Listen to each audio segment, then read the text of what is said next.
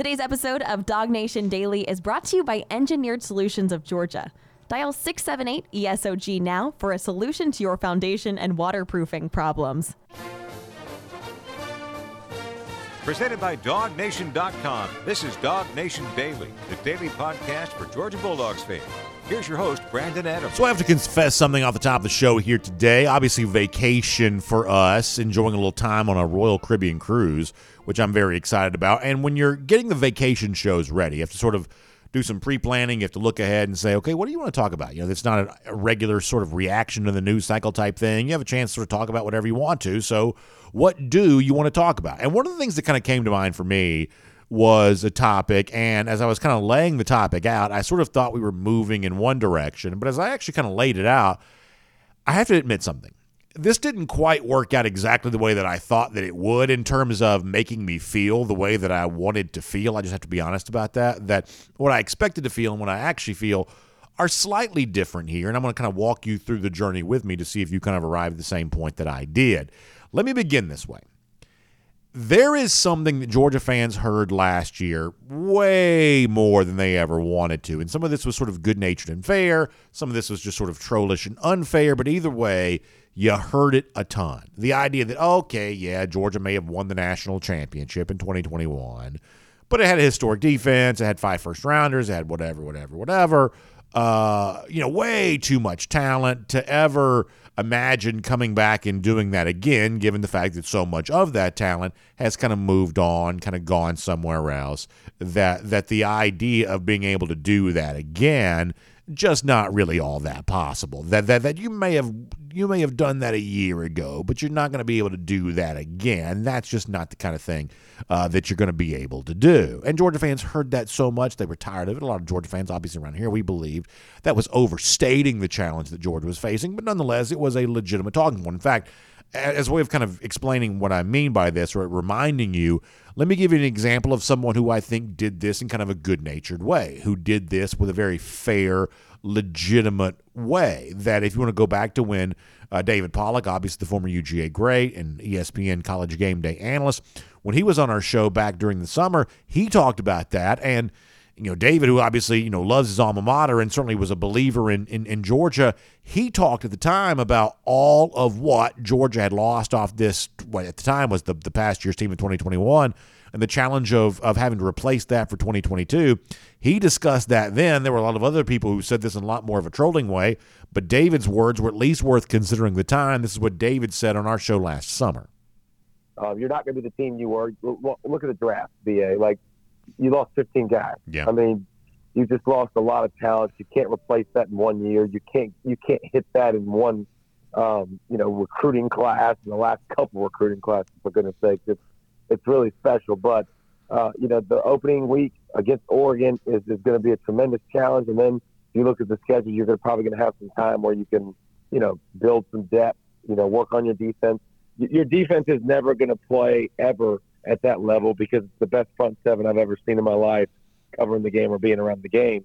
But your defense will still be really good because of your DCs, because of Kirby, because of the recruiting. So I think that takes a step back, but I think the offense will be better than we've seen in a long time at Georgia. So you just keep doing what you're doing with the pieces that coach has brought in place, and I think you'll be successful. So once again, that was David Pollack from our show saying, "Hey, defense lost 15 or you know the, the program loses 15 total NFL draft picks. Defense loses five first round draft picks. That is going to impact the way the defense plays in 2022 now there were other people who kind of took a you know I guess more uh, uh, sinister view of all this, and they you know got all excited about ah Georgia can't win the national championship because they lost 15 draft picks. You never heard David Pollack on our show a year ago say Georgia can't do it. He just said all of the challenges that Georgia faces were going to make it difficult and challenging because of what Georgia was losing you know, off that off that roster from a year ago. There were other people who were like, "Ah, oh, Georgia loses so much they've got no chance of competing." In fact, we all remember this when Alabama was preseason number one. Everybody in the world thought Ohio State was preseason number two, and Georgia was kind of tucked in there at the preseason number three spot. They're, sort of at the podium, but it's like that bottom step. They're kind of the also ran consideration, but no one was picking Georgia back during the preseason to win the national championship. And the reason why was because, as David Pollack articulated, Georgia was going to have so much difficulty replacing what it had lost off that 2021 team. Well, guess what? We know how that story ended. Georgia went 15 0. They won the national championship. They did it with relative ease. And the notion that ah, Georgia had lost too much to compete was frankly a forgotten notion by the end of the year. In fact, there are a lot of people who try to rewrite history and sort of pretend like Georgia was never doubted prior to the start of the season. But those of us who didn't start paying attention five minutes ago, we all remember, yeah, there were a lot of people were saying Georgia lost too much to be able to contribute. Georgia, or I should say, to to to uh, uh, compete. Georgia lost too much. There's no way they'll be able to do it. We remember all of that. Well, guess what? Because of what Georgia did in 2022, if you're a Georgia fan, you don't have to hear any of that in 2023. You know, it may have been fair, realistic to question or even doubt Georgia's ability to replace the 15 draft picks that it lost off the 2021 team. But when you look at what Georgia did in dominating in 2022, even after losing those five first round picks and the 15 total draft picks and you know all of the great contributors to that team, now you would probably be reasonable to assume, well, whatever Georgia has to replace for this upcoming season, Georgia should be fine because Georgia is just that good. That's the good news. If you're a Georgia fan, you don't have to hear anymore the thing that was beaten over your head a year ago. Your team lost too much to compete. Your team lost too much to contend. So that is what I had kind of planned on talking about today, and I think that what I'm saying is true. It's, I think that's that's correct. Is that Georgia played such a dominant brand of football a year ago that the prevailing narrative of the sort of pre 2022 offseason that doesn't survive beyond being 15 0, winning a title game 65 to 7, and all the other stuff that Georgia did. And if you're a Georgia fan, I think you ought to feel pretty good about that.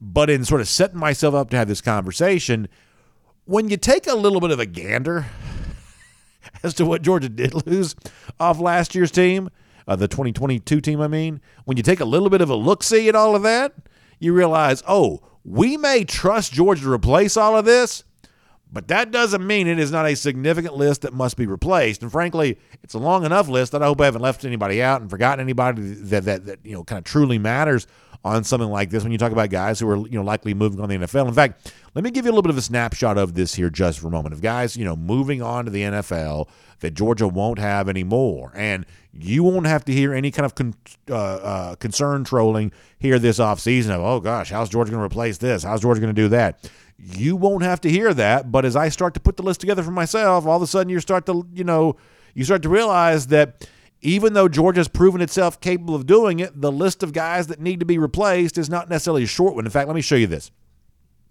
This is my list. Yours may look, I guess, a little bit different. I don't really have this in any kind of certain order. I just sort of popped them on here as I sort of thought to put them. I got Nolan Smith. That's a guy that was Georgia's one of his most important, one of its most important vocal leaders. Also a really good player when he was playing. Now the thing about Nolan is we saw Georgia play without him a good bit this past season, but his leadership was still present even when he was injured, not playing. I think he still matters. I think that Jalen Carter may be the single best defensive player that Georgia's had on either the last two years. Uh, obviously, when he was healthy and playing for Georgia this year, he was dominant. Stetson Bennett was the starting quarterback the last couple of years. Who really finishes off a historic career Georgia. He's obviously on the list. Broderick Jones, we're actually going to talk more about later on this week. Jones is a massive figure here. Uh, Warren McClendon, the other offensive tackle, you got to put him on there too. Uh, Darnell Washington, we talked about this uh, a little earlier. Was it yesterday? I show, uh, I, I guess, um, or no, maybe it was Friday show. We talked about Washington a little earlier in terms of the kind of you know, hard work, gritty work that Washington did for this team that maybe he didn't always get all the credit for that he should that he should. But y'all know how good Darnell is. That's a huge replacement. We're going to do more on Kenny McIntosh later on this week too, because of the kind of player specifically he was for Georgia. That's a huge replacement. And then Chris Smith is one of the best safeties this program's ever had. So that's what one, two, three, four, five, six, seven, eight names that in their own way are massively difficult to replace. That does not change what I said a moment ago, though. That ultimately, this is still a Georgia team that won't have to worry about hearing no one believing that they can do this. Now, the assumption is they will do it. Now, the assumption is, well, whoever you lose, the next man up is going to be just as good because uh, that's what 2022 seemed to prove about Georgia. but in saying that, which I think is legitimately good news for the program, you sort of have to admit that actually that list of guys that Georgia has to replace mm, maybe a little longer than I thought it would be. But the overall bottom line here on all of this discussion is is that the transition from winning one national title to two national titles, it just sort of changes the way people think about you. You know, winning one national championship we're sort of used to the idea of flukes sometimes in sports. Weird things happen, you know, these events that kind of just sort of pop up out of nowhere. We're sort of used to seeing that happen. And there may have been some people a year ago that tried to put that national championship for Georgia in a box of, okay, this is a thing that happened and all the events sort of conspired together at the same time for a sort of a perfect storm of sorts. Uh, Georgia better be lucky it won that one because it lost way too much to come back and do it all over again. But when Georgia comes back and does it all over again, all of a sudden Georgia has to be completely reconsidered. And all of a sudden this program is operating from a level of power and a level of resource that maybe a lot of folks didn't fully appreciate on its way to winning its first national championship. But now those of us who've kind of seen Georgia truly emerge in kind of the back to back, or as we say around here, go for two and 22, now that folks have seen Georgia truly emerge that way, all of a sudden now I think there's this assumption, well, it's just going to be easy for Georgia going forward. When you saw the list that I gave to you a moment ago, does that look easy to find a new Broderick Jones, to find a new Darnell Washington, to find a new Kenny McIntosh, to find a new Stetson Bennett, new Jalen Carter? It's really not easy to do that, but Georgia's also shown you it has the ability to do what is hard. It did it in 2022, and dog fans hope it does it in 2023 there as well. My name is Brandon Adams, and this is Dog Nation Daily, the daily podcast for Georgia Bulldogs fans. We're presented today by Engineered Solutions of Georgia, and we're happy to have you with us, no matter how you get to us live on video. Normally it's 945, first and 15, dognation.com, Dog Nation app. This week, though, because I'm on vacation, because these are pre-recorded shows, it's 10 a.m. across all platforms. DogNation.com, Dog Nation app, Facebook, YouTube, Twitter, Twitch. We're just really happy to have you as a part of our program. Our friends in Athens on the radio there as well, Athens Sports Radio 960 The Ref, and as a podcast, wherever you find them. Apple, Spotify, WorldFamousDogNation.com, uh, just all kinds of places for you to catch up with our program, and we really appreciate you doing that. And a big thanks to our friends at Engineered Solutions of Georgia for making it all possible. I sort of feel like we've had a really rainy winter. I'm not really a weather expert. I don't really know how much above normal it actually has been, but it seems like it's rained a lot. And when it does rain around your house, maybe you think about water kind of creeping in where it's not supposed to be. That is a big reason I want you to keep my friends at Engineered Solutions of Georgia in mind because they really exist to solve those kinds of problems. Water, you know, in your basement, your crawl space, down your uh, uh in your, in your garage. You know, that, that, sometimes it's like a little wet spot. Other times it's like standing water. Either way, it's one of those things that you want to think about Engineered Solutions of Georgia for because they can protect you from that stuff getting in and uh, doing all kinds of damage the way that water can kind of do that. And those cracks in your foundation, too, you see in the walls or down there in like the concrete floor, your basement might be or something like that. Those cracks, you know this, are not always a great sign. And so it's time to get that seen about. It's time to talk to my friends at Engineered Solutions of Georgia. First of all, their name tells you a lot about them. Engineered. Uh, what that means is they got a team of engineers on staff. There's really nobody else in our market that can say they've got that level of resource devoted to doing for you what our friends at Engineered Solutions George can do for you. They're also a solutions based company. That word solution, their name there as well. They want to solve your problem. And sometimes that's a simple fix. If that's the case, hey, go to the hardware store and get a whatever. In other cases, that's maybe a little bit more substantial work that needs to be done all the more reason to trust ESOG. They're also proud partners of UGA, fun to do business with those that support the dogs, and we are certainly grateful for all of you who support a, com- a, company like Engineered Solutions of Georgia that has been with us for such a long time doing the great stuff they have done. We are just so grateful for them, and we really are confident they can do great work for you when you're facing a foundation or a waterproofing issue. In fact, my invitation to you is to give them a call 678 ESOG now. That is 678 ESOG now. That'll get you in touch with our friends at Engineered Solutions of Georgia. All right, coming up in a moment, we're going to have part two of a conversation we started yesterday with Dog Nation's Connor Riley. I always enjoy being able to do that. Fun to hear from Connor on the uh, program here today. I want to do kind of one more thing, though, as we go around the doghouse, kind of in keeping with the conversation we were having a moment ago, which is hey, you look at this list of Georgia departures, and while Georgia has certainly proven here in 2022 that it can it can replace some big names. It did that along the way towards winning a national title in, uh, in, in 2022, and it should be ready to kind of do the same thing here in 2023. There are some still some significant guys that have to be replaced, and I gave you eight of them a moment ago. I want to think about this also from kind of a sort of a different perspective here for a moment. That not everything that has to be replaced is an on field contribution. After all, we said a moment ago that part of the big issue uh, of replacing Nolan Smith is not just what he brought to this team as a player when he was healthy, but the level of leadership that he brought to this team even after he was injured and no longer able to play down the stretch for Georgia. Became a permanent captain, was a captain for the TCU game, and an incredible vocal leader even when physically he wasn't able to contribute on the field. And some of that intangible stuff. You know, the one thing that Georgia coaches will say, players will say, fans themselves would, would acknowledge is that it is a cultural thing that makes Georgia Georgia. That's one of the things that's made this program so successful. And it's key leaders that contribute to that that that culture that make all of that possible. So, in the discussion of what Georgia loses and what it replaces and what needs to happen here, in the discussion of all of that, let's also add Kearis Jackson's name to this uh, uh, this list here for a moment because when I think about Kearis, I think about somebody who's truly special. And when I think about the 2022 national championship season for Georgia, I think Kearis pops up for me pretty prominently on what mattered this year and what was fun about this year. I love the phrase that he, I think, invented. I think it was him that invented it. Of hey, we want to put numbers on the wall. We want, you know, that's how we want to kind of mark our time here at UGA with the kind of season-ending tangible results that get sort of tacked onto the wall for everybody to see for the uh, rest of time. And when you kind of create that kind of desire for legacy, that kind of hunger for success, it becomes the kind of thing that other players can kind of fall in line with there as well. And it becomes the kind of thing that can really propel the team forward. And I want to give you an example of this to kind of sort of bolster the point that I'm making. That with you know uh, you know Kearis kind of moving on, Georgia needs more of this. Georgia needs more of what a guy like Kearis Jackson has provided. In fact, this is some of that leadership on display on the way towards a go for two and 22 back to back national championship season. Here was Kearis.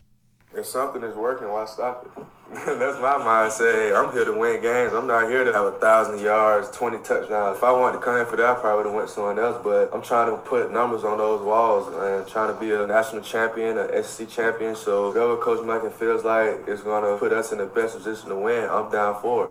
Let me tell you something you already know not only would you like to have another Kearis Jackson for this upcoming season, you'd like to have a thousand Kearis Jacksons for the rest of time. Y'all, if you could bottle that up and sell it, it'd be priceless. This notion of a guy like Jackson was a pretty big recruit coming out of Peach County as a high school uh, wide receiver, and at times has been a pretty important player for Georgia. Had you know a couple hundred yard receiving games back to the 2020 season.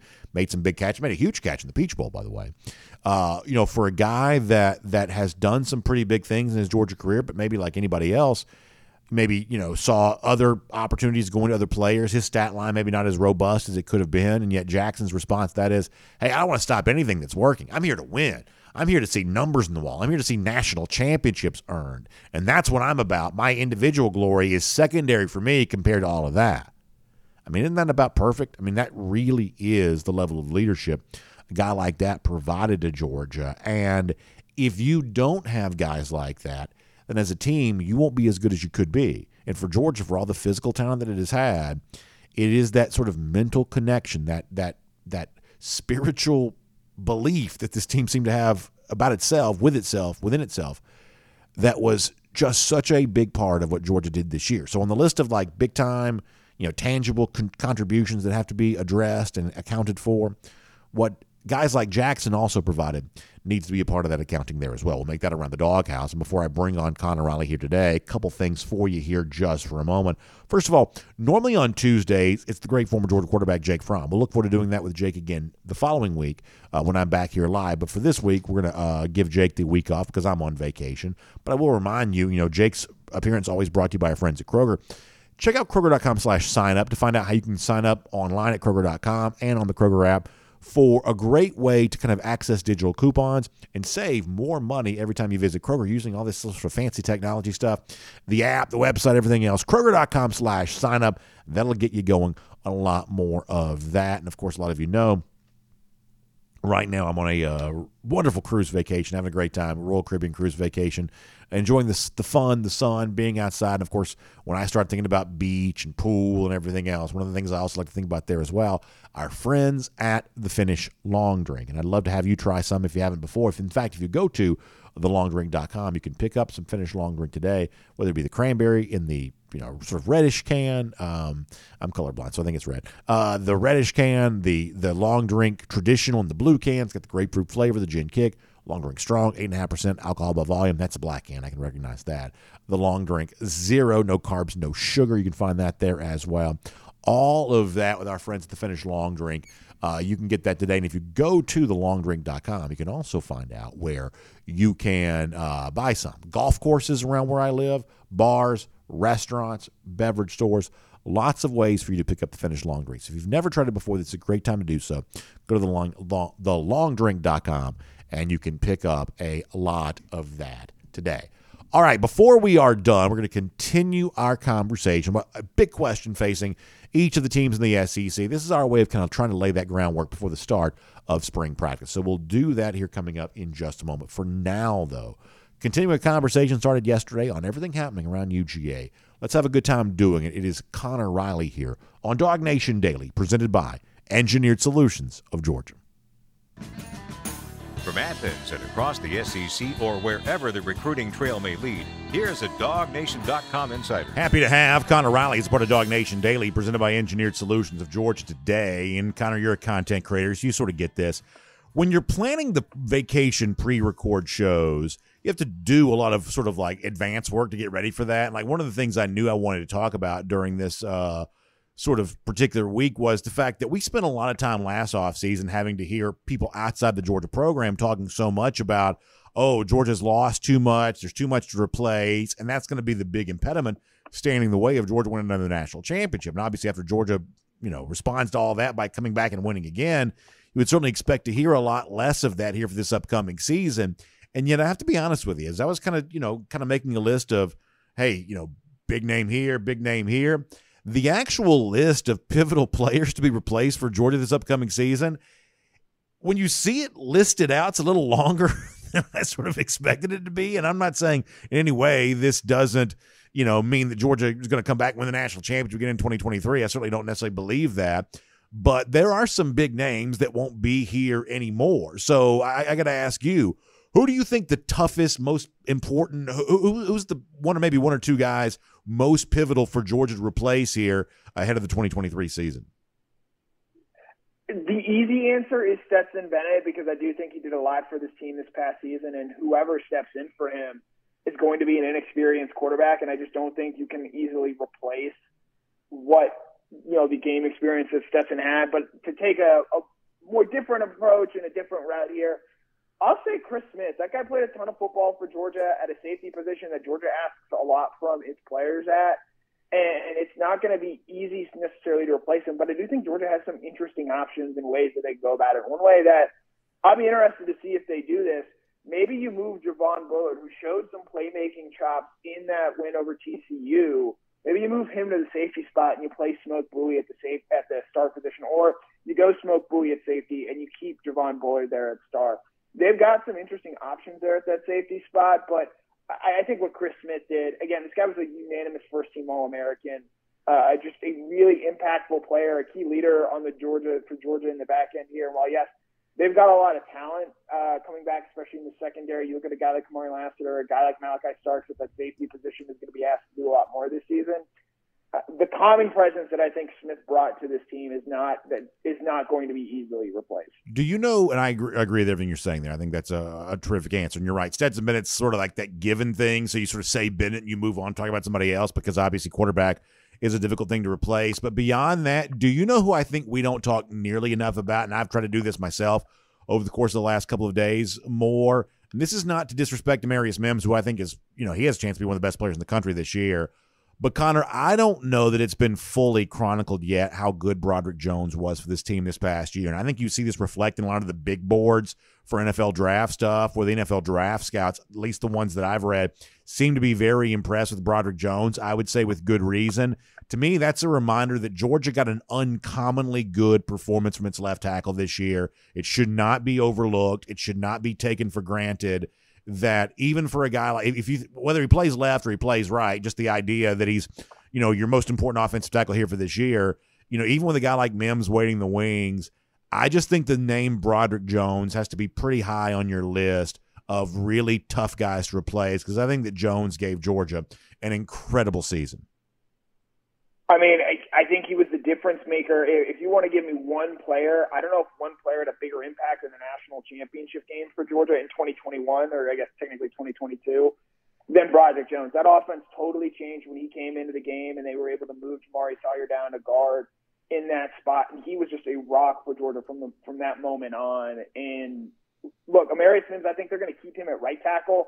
And so Georgia's going to have plenty of options to play at that left tackle spot. Xavier Truss is a name to know. Uh, Earnest Greene is maybe the guy I think most would be interested in seeing there. We'll see how fully healthy he is following back surgery last season there.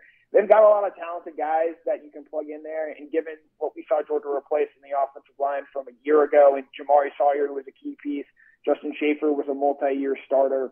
We've seen sometimes before Georgia go about their replacing, and they are again. I think Amarius Mims knowing what you have in him makes you feel a lot more comfortable about what you have at those tackle positions. But like one of the things I'm going to miss the most about this 2022 team is when Broderick Jones got downfield as a as a run blocker.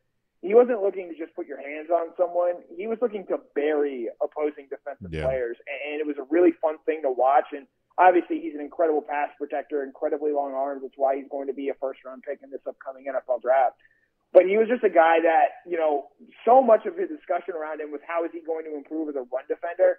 I thought by the time he left college, he was a better run defender and more physical player in that aspect than he was as a pass protector. Very interesting. So, along those lines, if last year was the offseason of, oh, how do you replace all this departed talent, all these 15 NFL draft picks, what do you think the most common concern expressed on Georgia's behalf is going to be? What's the what's the obstacle that people try to put in front of Georgia's way towards this third national championship? What's what's this offseason conversation going to be about? You think? They get to add in, you know, replacing Todd Monken and, and being such a gifted offensive mind and the change that comes with replacing coordinators. It's one of the more underrated things as a head coach that they're going to have to do. And you can have some doubt there about what this offense looks like, given I'm sure there are still Kirby Smart detractors out there, and there are people that are willing to give more praise to Todd Monken, and they'll say, "Oh, well, now that Todd Monken's no longer there, can Kirby have an offense that is able to sustain itself and keep going and keep producing?" And, so you'll have that thrown in there. I think for me, you know, look, you and I have talked about this. I wrote about this uh, in, I believe, early February. Uh, you know, Michael Jordan Kirby Smart is a yeah. big Michael Jordan guy. In, in The Last Dance, I encourage you to go watch it on Netflix if you have not the difficulty of just winning a third straight title it's really hard. And if, if you take everything next year on a game by game basis, Georgia's probably going to be favored in every in every game. But when you take a thirty thousand foot view, it's just really hard in a sport like college football to be that good and that consistently excellent for that long. And we've seen teams get close before. You know, 2005 USC, they split a title with LSU in 2003 roll through 2004, look to be rolling through 2005, and they run into Vince Young at the end of it. And USC, they get stuffed on a fourth and short. Vince Young comes down and scores. The end of that USC dynasty. Alabama, you know, wins 2011, wins 2012 when Kirby Smart was on the staff. 2013, they go into uh, Jordan Hare Stadium unbeaten, and Nick Saban decides to kick a long field goal, and Chris Davis returns it for a touchdown, and that sort of ends that Alabama three-peat there when you consider the games that Georgia's going to have to play, they're going to play a potential another 15 game season here. It's really, really hard to continue to win at that high of a level, especially against the elite competition at the end of the year, which is what happened against USC, what happened against Alabama. It's hard to be that consistently good for that long in this sport, given there's so much turnover. And so I think that, to me, you know, the Todd Monken thing, uh, that'll be a big talking point going forward, sure. But just can you do this for three straight years is the thing that is going to most interest me. No, I think that's uh, pretty phenomenal. Uh, so I told you yesterday, one of the things that I was, you know, kind of doing with our interviews here this week is some survey style questions, some kind of topics that we wouldn't normally get a chance to address. And part of the genesis for this is something that you and I did last week, where you were, uh, I guess you took Todd Gurley over Nick Chubb, and so I thought that was kind of a interesting topic. So here's what I want to do. Mount Rushmore Georgia players only. You don't have to give me all four if you don't want to, but you can't give me nine, right? It's like four is the limit here. Who are the players that you would say, without a doubt, all time Georgia Mount Rushmore? Obviously, any era, any position, but let's keep it to players only here. Who is definitely on your list? Herschel Walker, Yeah. David Pollack, I think are the two obvious. Uh, you have to have them. I think Stetson Bennett, based on what we've seen him do, has to be on there. You know, two national championships back to back, the starter in each, uh, especially being a Heisman finalist this past year. Right, so right now, I'm going to say Roquan Smith because I think of what he meant when he changed that program. But let's say Georgia does win a third national title. The answer is Brock Bowers. Hmm. That's interesting. I mean, And I'm, I really want to put Brock Bowers on there now, but I we need one more year from him to, and then he'll go off be a first round pick to have his full career sort of to look at there. But like again, guys won two national championships as the leading receiver in his first two years in college football, and pretty much every time he stepped on the field has been the best player on the field. I think the only other guy you could say that about to have that kind of an impact at Georgia is Herschel Walker. yeah, I mean, I think the thing that hurts Bowers is the fact that Georgia at times has been content intentionally not to use him as much as they, you know, possibly could because if you really chose to feed him game in, game out, his numbers obviously, I mean, he almost had 200 yards receiving the national championship game. He could have, have these eye popping stats if that's what Georgia chose to use him. They don't really choose to use him that way. I do believe he's, and I say this with all due respect I guess, Jalen Carter is probably second on that list for me. I do believe that Bowers is the best individual player that has played on these back to back national championship teams. And I think I'm right in saying that, aren't I? I would agree with that there. Again, this maybe goes back to why I have Todd Gurley over Nick Chubb. Like, yes, Chubb has superior stats, and there are other guys that'll have better statistical measures than Bowers. But like, BA, we were there. We have eyes. We watched what happened. We watched the way these games played. We watched the way these players played. We watched the way I, I think the Georgia fan base embraced these players. Yeah. And, and with Brock Bowers, like there is not a more popular player. Uh, he has a universal 100% Sure. approval rating among the Georgia fan base there. I, I think he signifies so much of what Georgia is as a culture right now. Just little overlooked as a recruit, in part because of some weirdness surrounding the fact that California didn't have a high school senior his senior there. Came a little bit under the radar, which Georgia has made a habit of doing in their time here. And, and the guy, maybe a little unconventional, just given the position that he plays, but is just so so dominant in in all aspects. And, and more than that, the way coaches and players talk about him off the field. You know, the, the, the report that he turned down money from Georgia's collective so it could go Yeah. elsewhere. From day one, you hear Todd Hartley talking about his competitive excellence.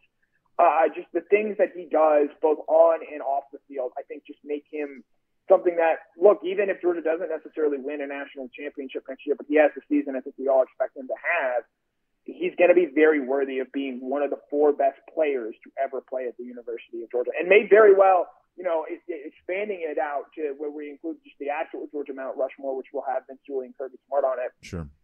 I think Nate Bowers might make a case to be the fourth person on that one as well. Boy, that's really interesting because the other name that you mentioned there, Stetson Bennett, I want to ask this about Stetson. We can do this kind of quick here and wrap things up. But do you think that time is going to add to Bennett's kind of resume here at Georgia, or do you think it eventually will detract from it? I'll tell you why I ask you that. Because in the biggest games that George has played the last two years, Bennett has seemed like among the most important players for George on the field.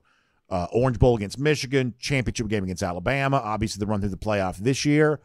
But over the course of the last 30 games, these two back to back national championship seasons, the overwhelming majority of those games, I would say for me, it's been a situation where Bennett has been one of the guys on the field, but I don't know how many times I felt like Bennett was Georgia's most important player. So if we go 20, 25 years from now, do you think that Stetson Bennett's looked at as even better player than he's currently looked at? Or do you think eventually he'll just sort of feel more like an ensemble piece to what was an incredible collection of talent? What's the future when we look back on Bennett? How, how is the way we view him going to change? I, I think it's going to be similar to that in Nakobe Dean. You know, I, I mentioned Roquan Smith over Kobe there. Look, I, I think the Kobe similarly won a Butkus Award, All American, uh, leader of and, and won a championship, something Roquan Smith did not. But I think because of the fact that he played with so many talented people around him, I think eventually it's going to sort of start to detract from his legacy and his resume, and, and that's unfortunate for Stetson. But look, there's going to be some other Georgia quarterback that comes along that does go out and put up better numbers than Stetson did, and is potentially, though I'd be surprised, at least in the current iteration of what Kirby Smart has going, plays as you point out a bigger part in Georgia winning a national title. That might make it easier to say, oh, well, X was a bigger reason than Bennett, and that's why I have X over there. Uh, and, and so I, I do think you are correct in the way you sort of outline it. And, and I think Nakobe Dean is a great example. I, I think Jordan Davis is a similar example of guys who in the moment have such a clear and big presence on the team. But as we get farther out, and assuming Georgia wins more national championships, uh, the more Bennett's lack of statistical dominance probably keeps him off that list going forward. Like, again, as much as I love Todd Gurley, as great as Nick Chubb is, like their stats still pale in comparison to what Herschel Walker did, in addition to Walker having the national championship there. Like at a certain point when we start taking farther and farther and getting farther away from when these guys actually played, it becomes harder to keep them on there just given the fact that their numbers uh, playing under Kirby Smart. And again, they're not playing for numbers, but those numbers are somewhat diluted. Uh, Connor, it is a uh, very, very well reasoned argument. Really good stuff. Thanks for your time here today. Appreciate you making it for us here on the uh, vacation week. We'll look forward to talking to you back here live again next week there as well. Yep, as always, it was a pleasure. Let's take a look around the rest of the league. This is SEC Through. Good stuff from Connor Riley here today. We appreciate him uh, a couple times here this week. Really good stuff. We got two days with Mike Griffith coming up on Wednesday and Thursday. That ought to be a lot of fun there as well. Great, great interviews, and so thankful for my, my colleagues are stepping in to help me kind of create some shows here for this week, so that um, that we can still deliver DawgNation Daily each and every day, despite the fact that I am currently enjoying a Royal Caribbean cruise vacation. And speaking of Royal Caribbean cruise Vacations. time now to go cruise around the SEC, courtesy of Royal Caribbean, and I will tell you, although many of you already know this, I'm on board Wonder of the Seas here this week, enjoying myself doing that. Uh, f- you know, wife, two kids. This is actually our kids' first cruise, and this is one of those things that last year, uh, uh, my wife and I, we had a chance to be on Harmony of the Seas, uh, great Oasis class ship, beautiful large cruise ship, so many different cool experiences, and for us, we probably hadn't had a trip away, just the two of us, since uh, probably like 2016 or so, if I'd done the math correctly. I think it had been a few years since that she and I had kind of, you know, we had the occasional night away or something like that, but a true like getaway, you know, true vacation, just the two of us. We hadn't really had that. And so last year we had the chance, like seven night cruise. It was unbelievable. And we had a great time, just the two of us. It's good to be able to reconnect like that. But while we were there, every time we'd see something really cool, we are like, gosh, our kids would love this. Oh my gosh, they think this is so great. Because Royal Caribbean really is a family cruise line, right? And they really, you know, create an experience that that is for the entire family to be able to enjoy. And so so much what they have was really fun for adults, but a lot of it was this thing of, man, this would be great for kids too, be great for our kids in particular. And so the entire time we're like, man, if we can just find a way to make it happen, take our kids on a cruise next year, we just really want to be able to do that. Well, lucky enough, even though we've had kind of a lot going on, like a lot of you do there too, you know, we have kind of found a way to sort of get us all on board this cruise ship and I tell you, I just am so thankful to be able to have that experience in my life. And I'll tell you that you can do the same kind of thing with Jessica Slater, great travel agent, specially selected for us by Royal Caribbean. You can give her a call, 770 718 9147. That's 770 718 9147. She'll walk you through all of the various options you have when it comes to a Royal Caribbean cruise. She can even tell you more about the DawgNation cruise uh, coming up in April. RoyalDogs.com. In fact, website she's put together on that. That is RoyalDogs.com for more on that. You can have a great, great experience, and Jessica can help walk you through all of that. All right. So, with that said, let's get ready to go cruise around the SEC. And many of you know what we've been doing over the course of the last few days, trying to use this period of time as a snapshot for what the SEC is going to look like this year. And we're asking, you know, one big question for every SEC team. We've already done this for Florida and LSU and South Carolina and Texas A&M, others, and we're going to keep rolling through that. When it's all done at the end of this week, we hopefully will have a really good picture of, as I said before, the landscape around Georgia, the final year divisions in the SEC, kind of how all this is going to play out. So let's start today by talking about uh, the Tennessee Vols. And I think there is one big question that kind of awaits Tennessee. And we alluded to this a little earlier, but we'll kind of keep that conversation going here right now. The next question for Tennessee, or the big question for Tennessee, is whether or not, as a program, Vols can take the next step. Because here's the one thing you can't deny Tennessee was a good team this year. Hendon Hooker was a very good quarterback. Uh, they were very explosive offensively. They won games, they established an identity. This for Tennessee was a good season. I use the word good intentional because it was south of being great. You beat South Carolina, you go 11 and 1 in the regular season, you maintain your status as a playoff contender. Well, that may have been a great season. What Tennessee had was a good season. Well, now Hendon Hooker is gone, and so you're left to wonder can a team that was good in 2022 do what its fans wanted to do and become great in 2023? And I will tell you, there are a lot of programs who've tried to take that next step and found it to be a real doozy. And if I had to assume, the same thing's going to probably be true for Tennessee as well. Now, here's the one thing I do believe we've learned about the Vols because we saw this not just in 2022, we saw this in 2021 there as well. This is a team capable of, uh, of establishing a potent offense. That the that that Tennessee, as long as Josh Heupel is head coach, regardless of who the quarterback is, I believe they are likely to score points. Now, this year for quarterback at Tennessee, you have a lot of intrigue around whether or not a guy like Joe Milton, who at one point in time was sort of brought here to be the Tennessee starter, and yet eventually lost out to Hendon Hooker, whether or not he can be that guy or a incoming freshman like Nico Iamaleava eventually steps in and, and kind of earns that job. But whether it's the freshman or the veteran, my expectation is that Tennessee probably scores a good number of points. But also my expectation is, is that defensively, they still probably look a good bit like what they've looked like in the past. A team that has a hard time getting stops when it needs to, a team that is probably still a little more on the finesse side of things as opposed to the physical toughness that typically defines the very best in the SEC. When you look at Georgia's regular season slate, it just sort of seems objectively true that Tennessee ranks as Georgia's toughest opponent. Playing the game in Neyland Stadium probably makes that even a little bit tougher. But I don't think there's really any reason to expect a Tennessee team that couldn't really compete with Georgia and keep it close in Athens in 2022 that the venue change alone is going to change much about this overall outcome. I think that Tennessee was a good team in 2022, and it had been a long time since the Vols were good.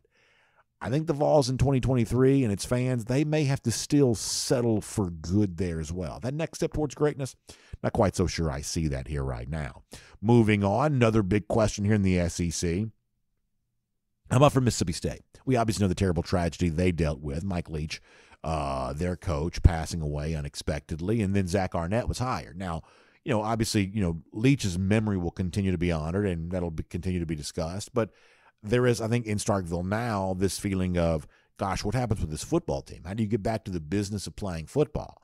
And I think there was something really interesting about the Arnett hire at Mississippi State. Obviously, there was a need to maintain some continuity because of just how um, how challenging it is to deal with the passing of a coach right there in, in such an unexpected fashion that whatever you can do to hold on to some continuity probably keeps your program together. And so Arnett now gets his chance to be SEC head coach. And it's interesting to think that that I mean, this is a guy who I think we've kind of noticed prior to the promotion here because the fact that when you look at the overall identity to what Mississippi State has been the last couple of years, a lot of that I think was influenced by Arnett. This is a tough football team.